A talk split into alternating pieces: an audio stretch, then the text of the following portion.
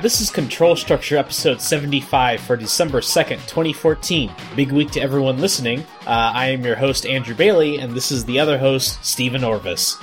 Hi. Hi. So, yeah, Thanksgiving happened. It did happen. Yes. And I was like you, and I went home to my parents' house. And much turkey was consumed. That sounds similar to my Thanksgiving. Lots of turkey. Yeah. In fact, I was so looking forward to it, I packed, empty, plastic containers for leftovers. You were ready to go. Of course, cooking your own food isn't any fun, so leftovers are pretty nice to have. Yeah. And, of course, got plenty of pumpkin pie.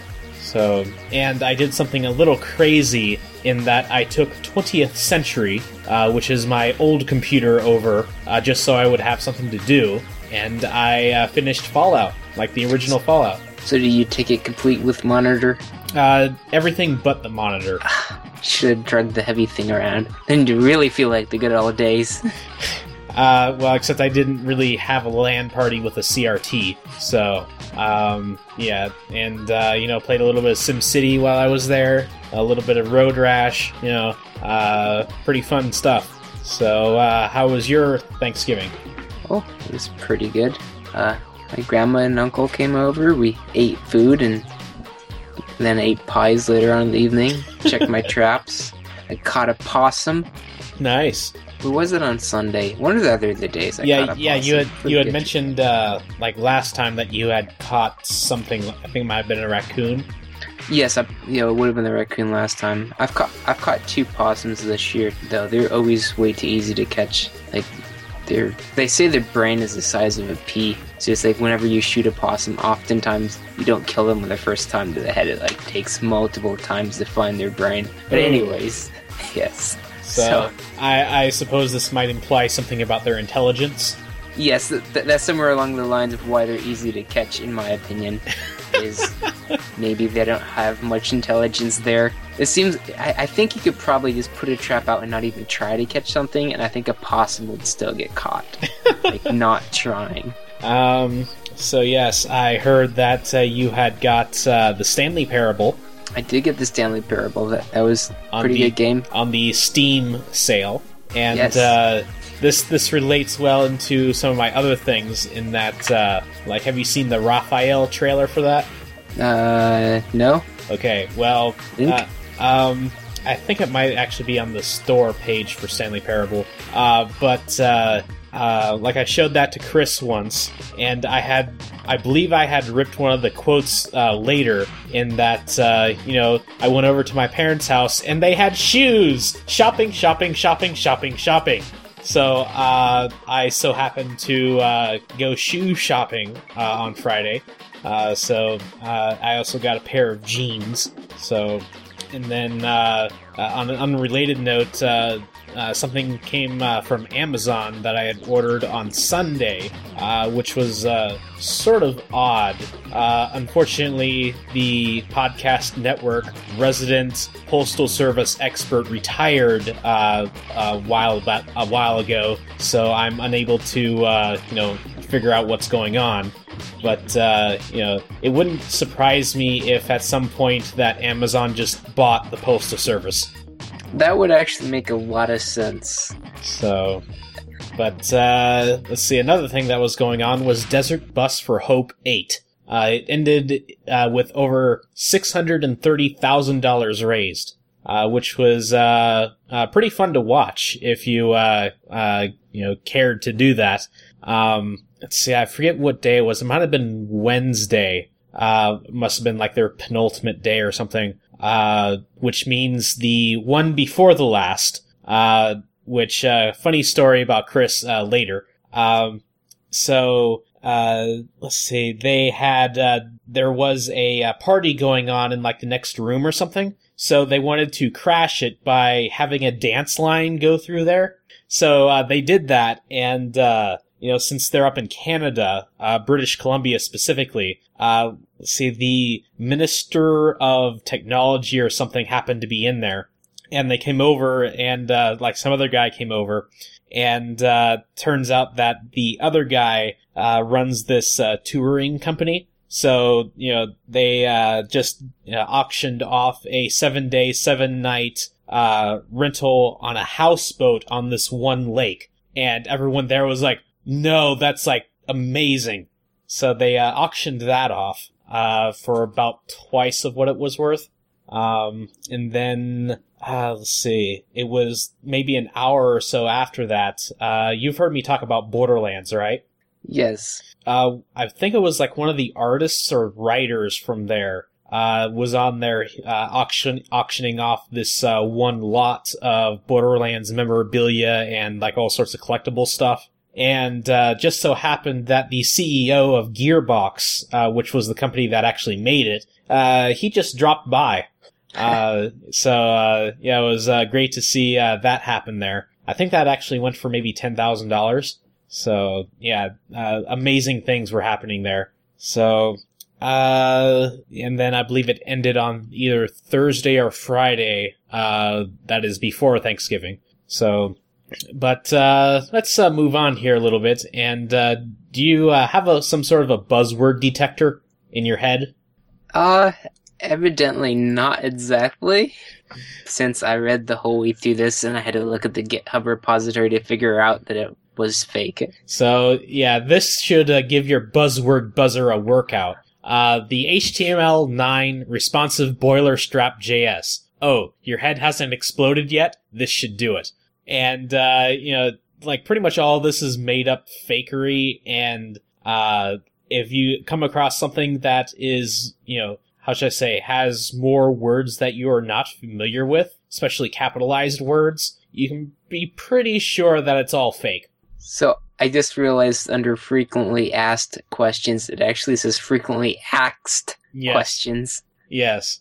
Let's see. I think, I wonder if you read how do I install this before or after you looked at the repo? Yes, it says, were you stupid or something? Just attack clone the git repro, push merge, then ruby gem, the light node, JS, schwab, more module, and presto. So yeah, just a lot of gibberish. Yeah, but it almost sounds right though, because some sites do kind of treat users that way. Like I said, when I saw it, I thought it was just a guy who was doing a really bad job of writing documentation, because there are places that have documentation that good. Yeah. Although I like number 5. Can it appify my app-friendly iPad appification? Don't worry, be appy!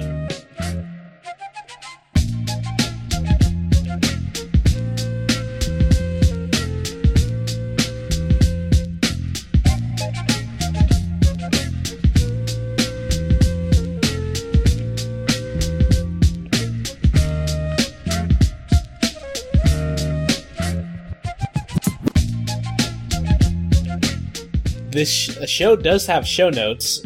Before we get too far into this, visit thenexus.tv/CS75 to see them, if you're not already looking at them. And now for this episode's LOL Apple. So Apple is being sued over an update to its DRM in 2006 that locked out competitors' music. So apparently this mostly affected real networks. At least that is the competitor most mentioned here. So in 2006, that kind of coincided with the iPod Nano, or at least a new generation of that.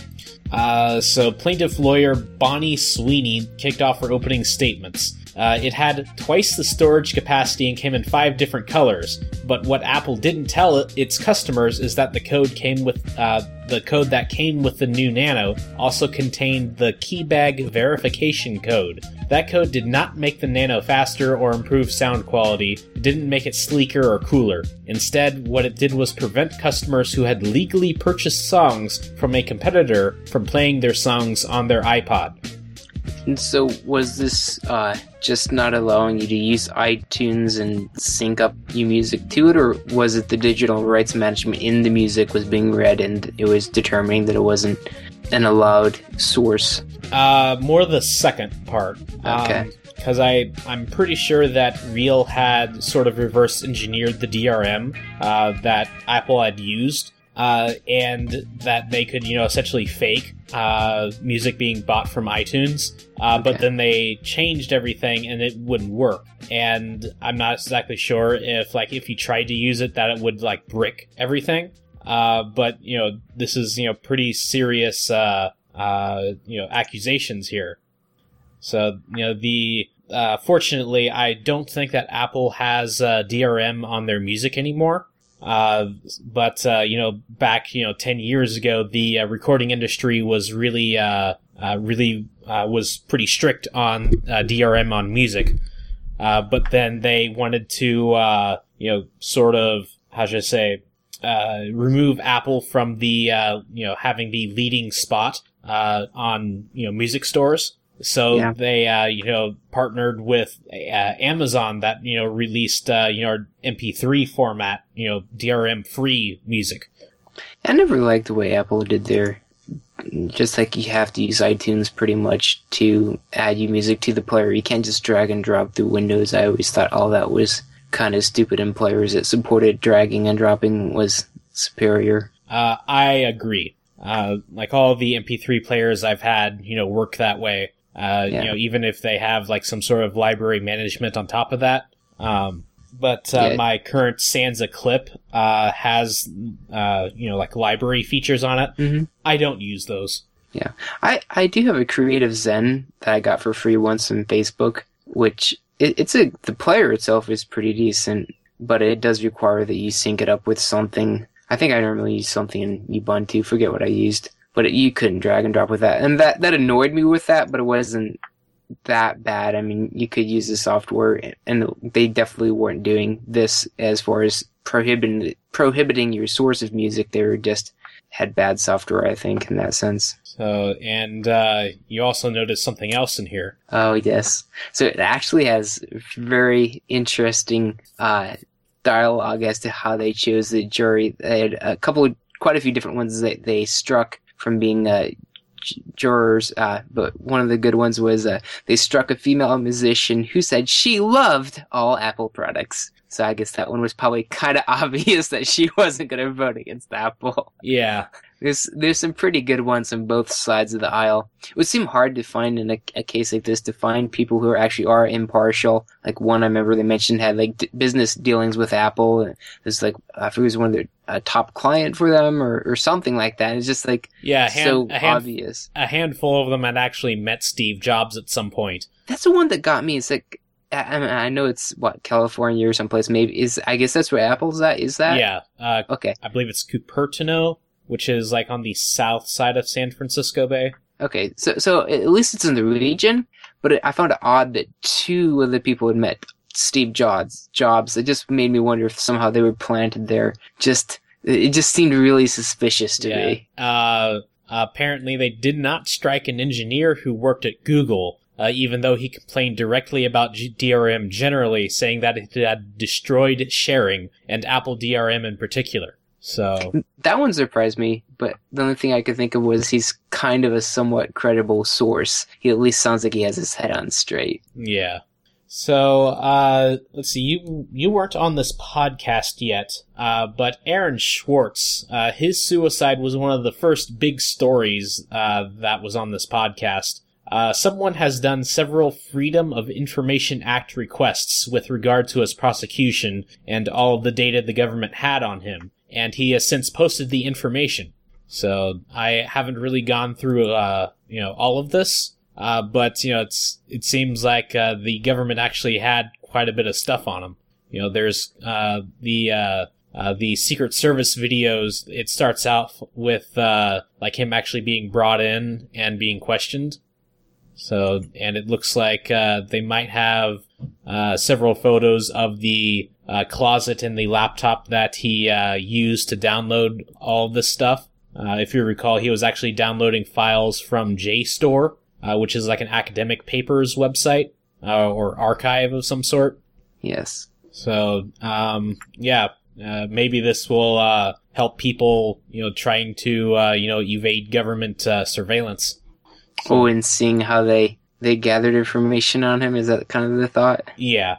I didn't realize that was the purpose. I thought it was somehow trying to prove his innocence, and all the evidence was where I thought the point was. Mm.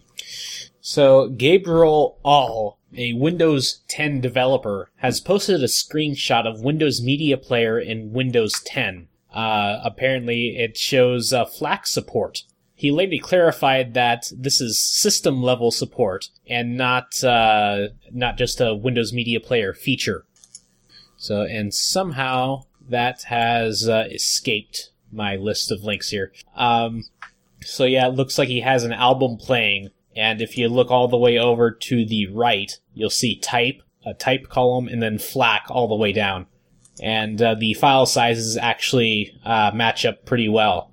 Because FLAC, compresses like raw sound to about half of what it was. Okay. But it looks like this is significantly higher than CD quality sound. So yeah, it looks like this is the real deal. So I guess I'm the the vocal supporter of FLAC on this network. It was about a year ago that I pretty much ripped every CD I had into FLAC, because. So, I didn't really want to, go through and, re-encode it for something else. If it's in FLAC, it's in a lossless codec. Unlike MP3, it sort of takes out a little bit of the sound. I sort of wanted to, keep it in a sort of, as close as possible to the original. So... definitely a good thing when they start supporting things more natively in operating systems, opposed to depending upon third-party tools. Mm-hmm. So Firefox 34 was just released. The big thing is that Google is no longer the default search engine. Mozilla has signed a deal with Yahoo because their previous deal with Google had run out. You can still change the awesome bar search engine by switching the engine in options or the search bar. So this has actually finally prompted me to start using DuckDuckGo. What is Firefox Hello? This is one of the new features. It sounds like it's a VoIP client or something. Firefox Hello real-time communication client. So... that's sort of like the infrastructure for something like Skype, but in the browser. Yeah, that's interesting. That's a very different move for Firefox to be native in doing this. It's in the Firefox beta channel, so it's not actually in the release channel. So, but this has a little bit of a shakeup to it. It appears that if you it only defaults to Yahoo if you install it on a fresh profile. Mm-hmm. So if you just installed everything on your new system and then installed Firefox, it would default to Yahoo. But it is implied that if you are already using Google, it'll stay that way. Which to me makes sense. I've got user options that say I'm using Google, mm-hmm. and so if I upgrade, I think my user options should keep being Google, or they should give me a prompt if they wanted to and say, do you want Google, do you want Yahoo? That would be the only way. I don't think it would be good for them to just default me back to Yahoo. I wouldn't actually like that at all. Yeah, so go ahead and upgrade and see what happens. So... after a little bit of hunting around, if you remember the other Mozilla project, their optimized JPEG encoder, the Moz JPEG, I have finally found some binaries for that, so you can actually run this and do a little bit of testing with it. So on this site, they have an upload place you can upload photos and try it out. So I uploaded a JPEG I had, and it actually made it 8 kilobytes bigger. But Andrew thinks that it's because it's not a raw photo beforehand. Yeah. If you are actually resizing images, to make them smaller to put on your blog, then this would be helpful. So, it's not a dramatic improvement, but it will shave a few K off of an image. So if you are familiar with how JPEG encodes the quality settings, You can play around with that a little bit to get, an ideal file size versus quality trade-off. I'd have to, search around for a program that will actually use this natively.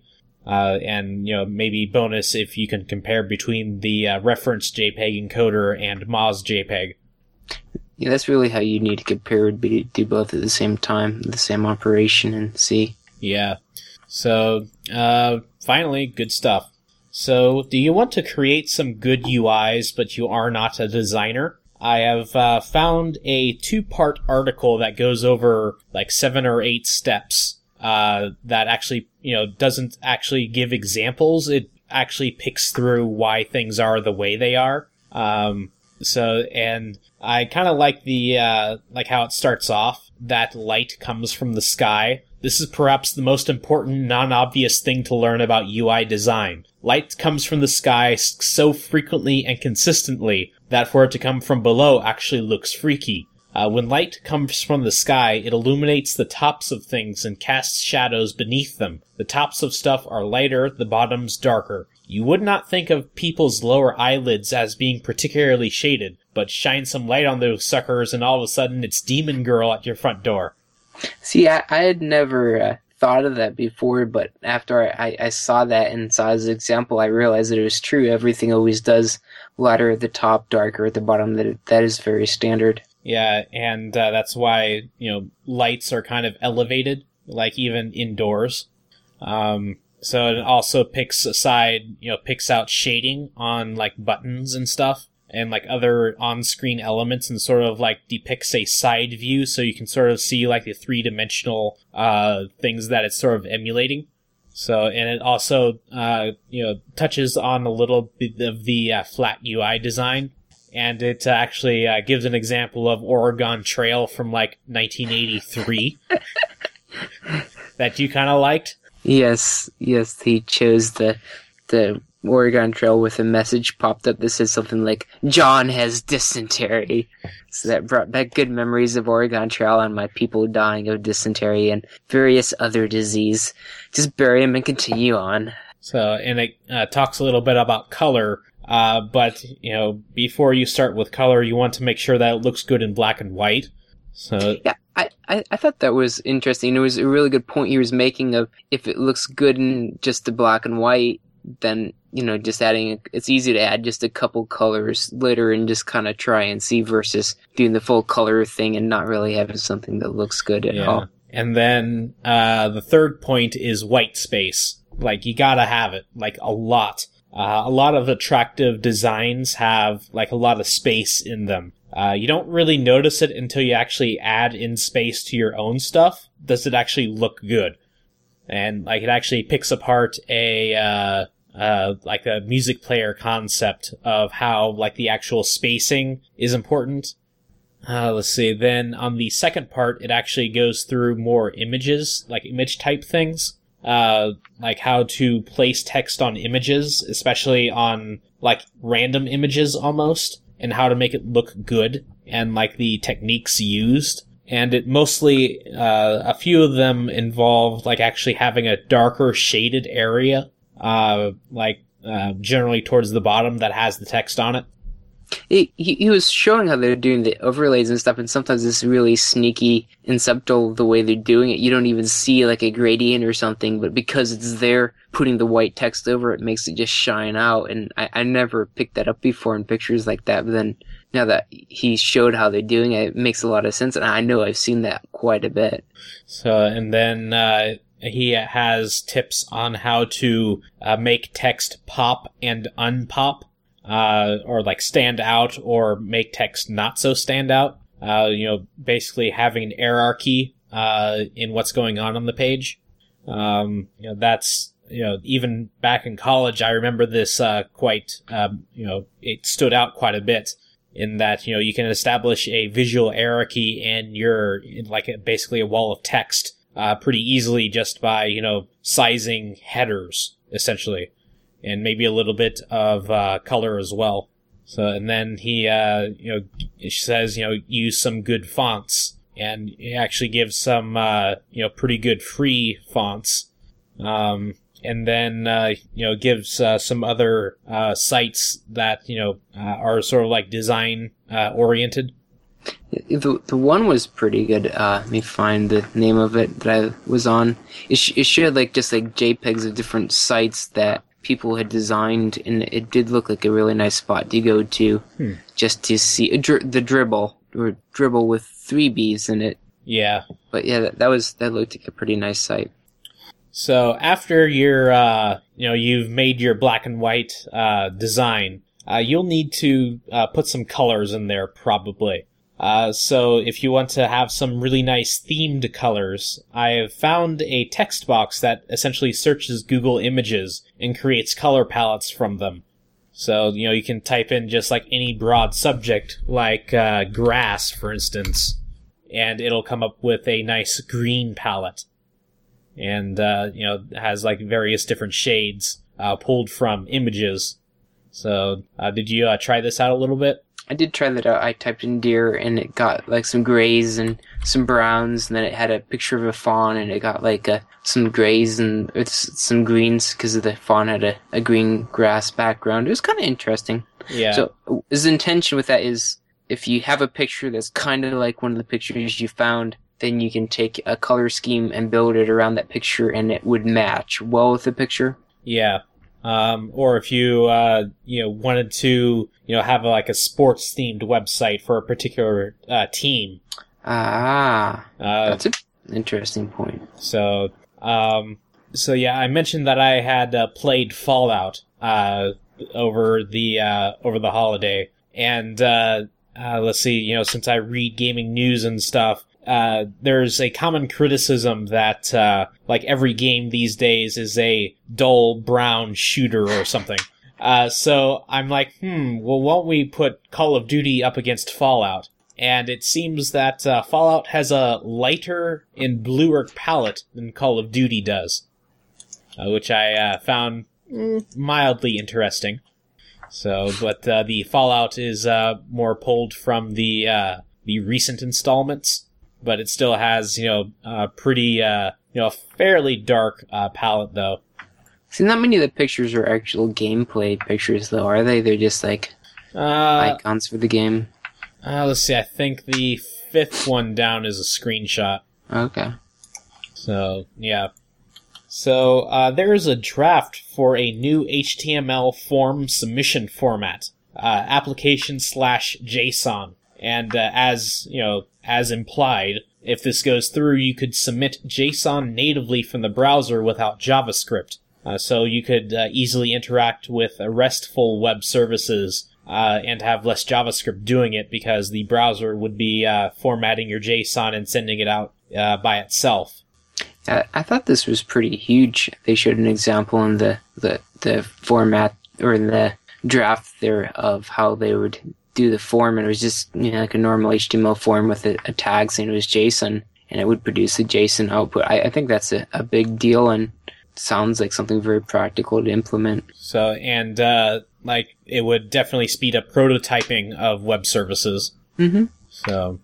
So how about a test?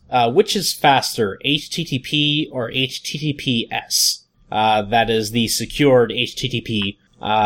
So, it's sort of rumored that HTTPS is kind of slower, but turns out that if you're not using Internet Explorer, this site is probably using SPDY. It's Google's HTTPS extension that preemptively sends content to clients before the client realizes that it needs to be requested.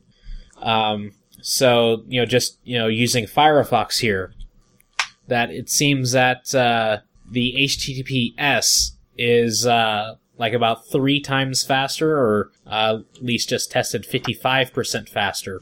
It's said to do 2 or 3 times, and I found in my testing that it did vary quite a significant amount. So what I was trying to understand is, so if it's saying that it's pre-sending data to the client that the client doesn't know it needs yet, so that to me means the end of the list there, it's sending me data that it hasn't asked for just yet. But right. My connection is busy downloading the stuff I am asking for right now. how are we seeing a performance increase? Because the browser needs to parse the HTML received in order to send out further requests for these images. Okay, so fair enough. So it's already sent it. Yeah, if the server knows that this image or this JavaScript is going to be required for a page, it can just go ahead and send it, you know, after or even during the actual HTML transmission. I believe SPDY also has like a multiplexing feature. Excuse me. That you can download like 100 things at one time over one connection. Versus regular HTTP, it's just one request per connection at one time. Okay, so it's really at the core layer, it's how the protocol is built is limiting for HTTP then versus the HTTPS. Right.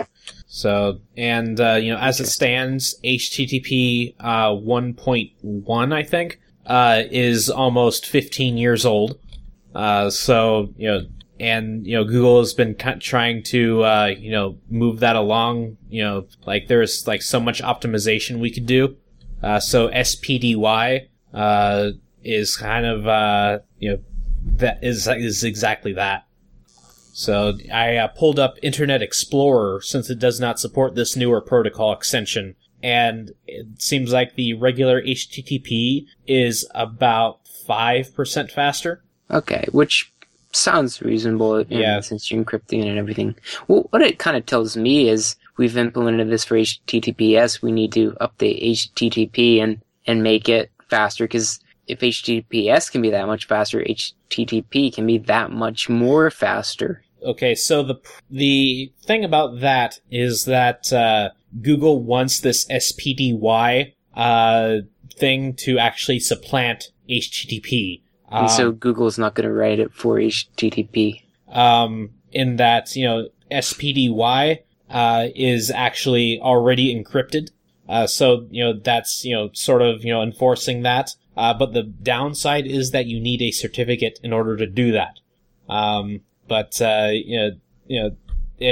If everyone had their way, all the web would use, encryption and, have all these certificates. But, just because the way that it's built right now, you actually have to have a certificate and currently pay for it. But that let's encrypt thing from last week should change that. Yeah. I mean, encryption definitely is a good thing overall. There are some cases, though, when it may not matter as much. But I suppose it is a good overall blanket policy to have. So speaking about HTTPS, it was just today that one of our clients, WillowTree, had a call from someone saying that it was like, "Hey, I'm in on your checkout page here, but my browser is complaining that it's not secured." So it seems that Chrome panics whenever you have a form on a page that does not submit to HTTPS. When the page itself is also HTTPS. It throws some kind of warning at you saying that, this page sends data over an unencrypted connection. But in reality, what it's really complaining about is the search box at the header. Okay. So, in my own development environment, I made that HTTPS also, and the error warning went away. So if you go to willowtree.com in Chrome and start to go through the checkout, there is any secured page that it'll throw a warning because that search box at the top of the page sends data over HTTP. Instead of, yeah. So maybe the answer is, I've seen this on a lot of different sites, like Amazon, one example. When you start your checkout process, you actually kind of leave the site and you don't see the search bar anymore. Yeah, you go into a separate domain probably. Probably, and so it's almost like a different, because, I mean, once you start the checkout process, you probably don't need to go search stuff. Yeah, so. Of course, making the client buy off on that one could be difficult. So, the effort to fix that is trivial. I, did that, plus figured it out in about 5 or 10 minutes. So. Those are the good bugs when you fix them fast. So. And, I suggested to my manager that, just at the back of a pocket kind of thing that, you know, just have an estimate ready to go, you know, just to convert everything on the site to, you know, be secured. So we've talked about Blizzard Entertainment a couple of times on this podcast before. The history of this video game developer has gone through about two phases, before World of Warcraft and after it was released. It now hopes to have a new phase, a third one. So this article sort of details like their development process. So it seemed like the first team that they have was working on StarCraft. So that was like sort of like their real-time strategy team. Team 2 was, you know, focused on World of Warcraft. Team 3 was focused on Diablo, which is like sort of like their Demon Hunter RPG game. So at some point in the mid-2000s, sometime after the launch of WoW, Blizzard formed Team 4 to develop the first new game, like their first new series, like for the first time in like 5 years. And that's the one that was doing Titan, I think we had mentioned before, which they had notably, you know, came out and said that, yeah, we're not doing this after about 10 years of development. So, you know, Blizzard is, you know, pretty much the only, or one of the only, video game developers that can actually get away with, you know, working on something for 10 years and having nothing to show for it, as in terms of a product. And the strangest thing was that they had never officially announced this. This was all leaks that, you know, anyone outside would have actually known that something was going on. So, during this time, like they developed the idea of a strike team. So like these would, you know, these people would go around and take a look at, you know, this one team's game and see, you know, what's going on with it. And, you know, they would say, I hate this, I like this, change this, and then they would just go away. So just like kind of an instant review for feedback during the process. Yeah, like someone from who's not, you know, living and breathing this thing all day, you know, have, you know, some fresh eyes look at it, you know, and see what they think. Because, you know, Blizzard knows that at some point, you know, they're going to have to release this into the wild and they're going to have to ask real people for real money for this. Mm-hmm. So, you know, that's, like, I'm not exactly sure if that would really influence their, like their development time or not, because, you know, there's a sort of meme in the gaming community about Valve time, and Valve time is essentially this game will be, you know, finished when it's finished or when it's ready. Blizzard, I think, adopted that several years before Valve was even formed. So, you know, they polish everything to a mirror shine and make everything just work. You know, they're quite similar to Apple in a lot of ways, at least in video games. So they would, these strike teams would go around and say, wow, that's dumb, I hate it. And the one guy who they're interviewing said, they're not nice, and we don't want them to be. So Blizzard formed Team 5 in 2008. Which, you know, this team would be working on something entirely different from what they had been doing before, though tied to the same values of quality. And, they had mentioned how they would, you know, spend, you know, entire nights at the office, not working, but rather playing Magic the Gathering, which is, you know, a collectible card game. So they, you know, had ideas for this, and it's like, well, won't we put a Warcraft skin on it? So that's how they made Hearthstone, which is, one of their, pretty much their, you know, smash hit of late. So, you know, this article also goes into, you know, how this has changed, their way of thinking and how they design their games going forward. So, and I really like the, one quote here, like from, like almost the beginning of the article, saying, maybe this is too harsh, but World of Warcraft's success was one of the biggest challenges we ever faced.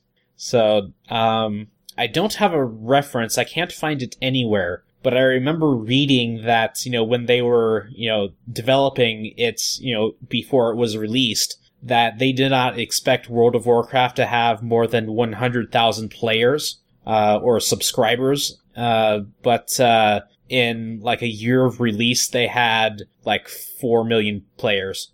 So it sounds like it kind of caught them off guard there on the wide adoption. So, you know, it literally exploded, or figuratively exploded, that, you know, suddenly they needed to have all this infrastructure, and now, like, they have, like, all this audience, and they want to keep them, so they have to, you know, keep all these plates spinning. So that seemed to be quite a challenge to a company that had traditionally been small. Everyone knew everyone else, mm-hmm. you know, that kind of thing. And it's always tough for a company to go through a growth. That's like my company's been growing a lot in the past year, and it's like basically doubled, and you know they split into another building and everything, and it's different learning, you know, how to communicate with people and stuff like that. And by different building, do you mean your house? No, that would be another different place. They actually in South Point there. They used to have a smaller building up the road in South Point, and then they built the bigger one and moved there. Well, now they booted out the renter in the top floor of the big building, and then they booted out the renter in the other old building, and so now they've moved QA back to the old building.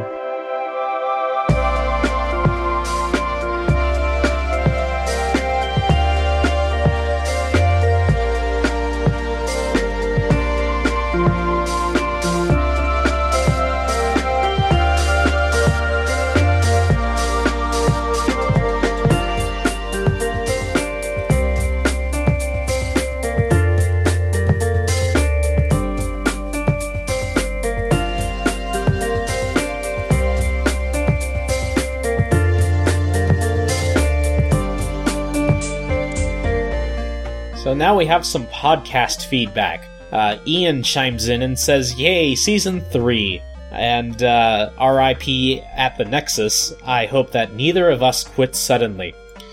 He mentions a group in one of my classes is doing a project to port a game that he made a couple of years ago into JavaScript. It is the future. He notes that it seems that Chrome OS and iOS are the only operating systems that don't have bugs, allowing remote code to be executed that we know of. Well, it turns out that they aren't. So a cursory search reveals that both of those have had vulnerabilities. So nothing's perfect. Yes. So, why don't we go ahead and talk about Chris? Ah, yes, Chris. So, I believe I may have mentioned this, but it seems that most of the recent Mondays, or just some day of the week, that we have a Monday Marvel Movie Madness, in which he gets one of the recent Marvel movies from the library, comes over to my place, and we watch them. Let's see, it was last week... I forget what exactly we watched, though, but we had gotten to a discussion where he questioned my definition of the word penultimate. And, you know, he's like, well, that's, you know, sort of like the best thing someone's ever done, right? I was like, no, it means the one before the last, you know, of a series. Because I had mentioned at some point earlier in the conversation that if something is penultimate, then it implies that it is in some sort of a sequence, like a list or something. Not a tree, but a list. So you guys were... So, for about 5 minutes, we were yelling at each other over this definition, and... He went to the Urban Dictionary's definition of penultimate, and I was first surprised that it's not a sexual innuendo for anything, which is what everything is on Urban Dictionary. And came up with the definition that Chris was looking for. Then I'm like, congratulations, Chris, you know what slang is. So, we completely flipped out at each other, and it was great. So, in the meantime, he wants to, I forget what he wants to do, he was planning to do on Saturday, but I was planning on going to the church Christmas party because, as it turns out, I like free food and socialism. So I'm going to be going to that. You like socialism? Well, yeah, isn't that what it's called? When you go to a party? This is true. Everyone brings something and everyone needs something. So, to each according to his ability and to each according to his need. Wait, I wasn't going there. I wasn't like communism or anything. You meant the other kind of socialism. Okay. Yeah, I'm like talking to people. You know, that's like socialism. That's social stuff. Yeah, I thought you were talking about the food and how you're getting food, but you had to give food to get the food. Okay. Yeah, that's what socialism is, right? You meant like talking with people. Yeah, that's what I'm talking about. I see. So if you would like to dispute some of the definitions on this show, go ahead and use the contact feature on the Nexus.tv. And don't forget that today is International Backup Awareness Day, so back up your stuff. And let's see, I believe I haven't shouted out to Mom recently. But hi, Mom. And I would also like to say hi and thank you to all of the musicians that I have stolen music from. And that's stolen in sarcastic quotes. People like UNAT, Big Giant Circles, C418, Blake Robinson, Anatech, DMASC, and probably a few others that I'm missing. But thank you for making such great music available that I can use, so this podcast can sort of sound good. So, looks like I'll be going to that party on Saturday. Are you going to be coming down here pretty soon? No, I don't think I'll be down for a while at least. I have, deer hunting next week. I got the whole week off, so... Cool. Hopefully get a deer. Deer season starts on Saturday, so I'll probably be hunting on Saturday. Okay. And what? By deer season, what kind of weapon do you mean? Doe season with a rifle. Buck season with rifle actually did start on Monday, but I didn't bother taking off work from it because I figured the chances of shooting a buck with 3 points on one side are not that good, so I just pretty much focus on doe hunting. So, yeah, it's pretty confusing that you say, bow hunting season starts, and then turkey season starts, but they are not like, at the same time. Yeah, they have different time periods for different seasons. So you're right, there's different weapons. I'll be talking about deer season again at the end of the month, and I'll be talking about it in the same way, but it's a totally different season with totally different weapons. Yes. Yeah, this is with a rifle with a scope and everything. But then again, this is totally out of my league, so I'll trust you on that. Hey, at least you've read the first two pages of the Silencer article, so you're close. So, all right, I guess that's it, so have a good one. You too.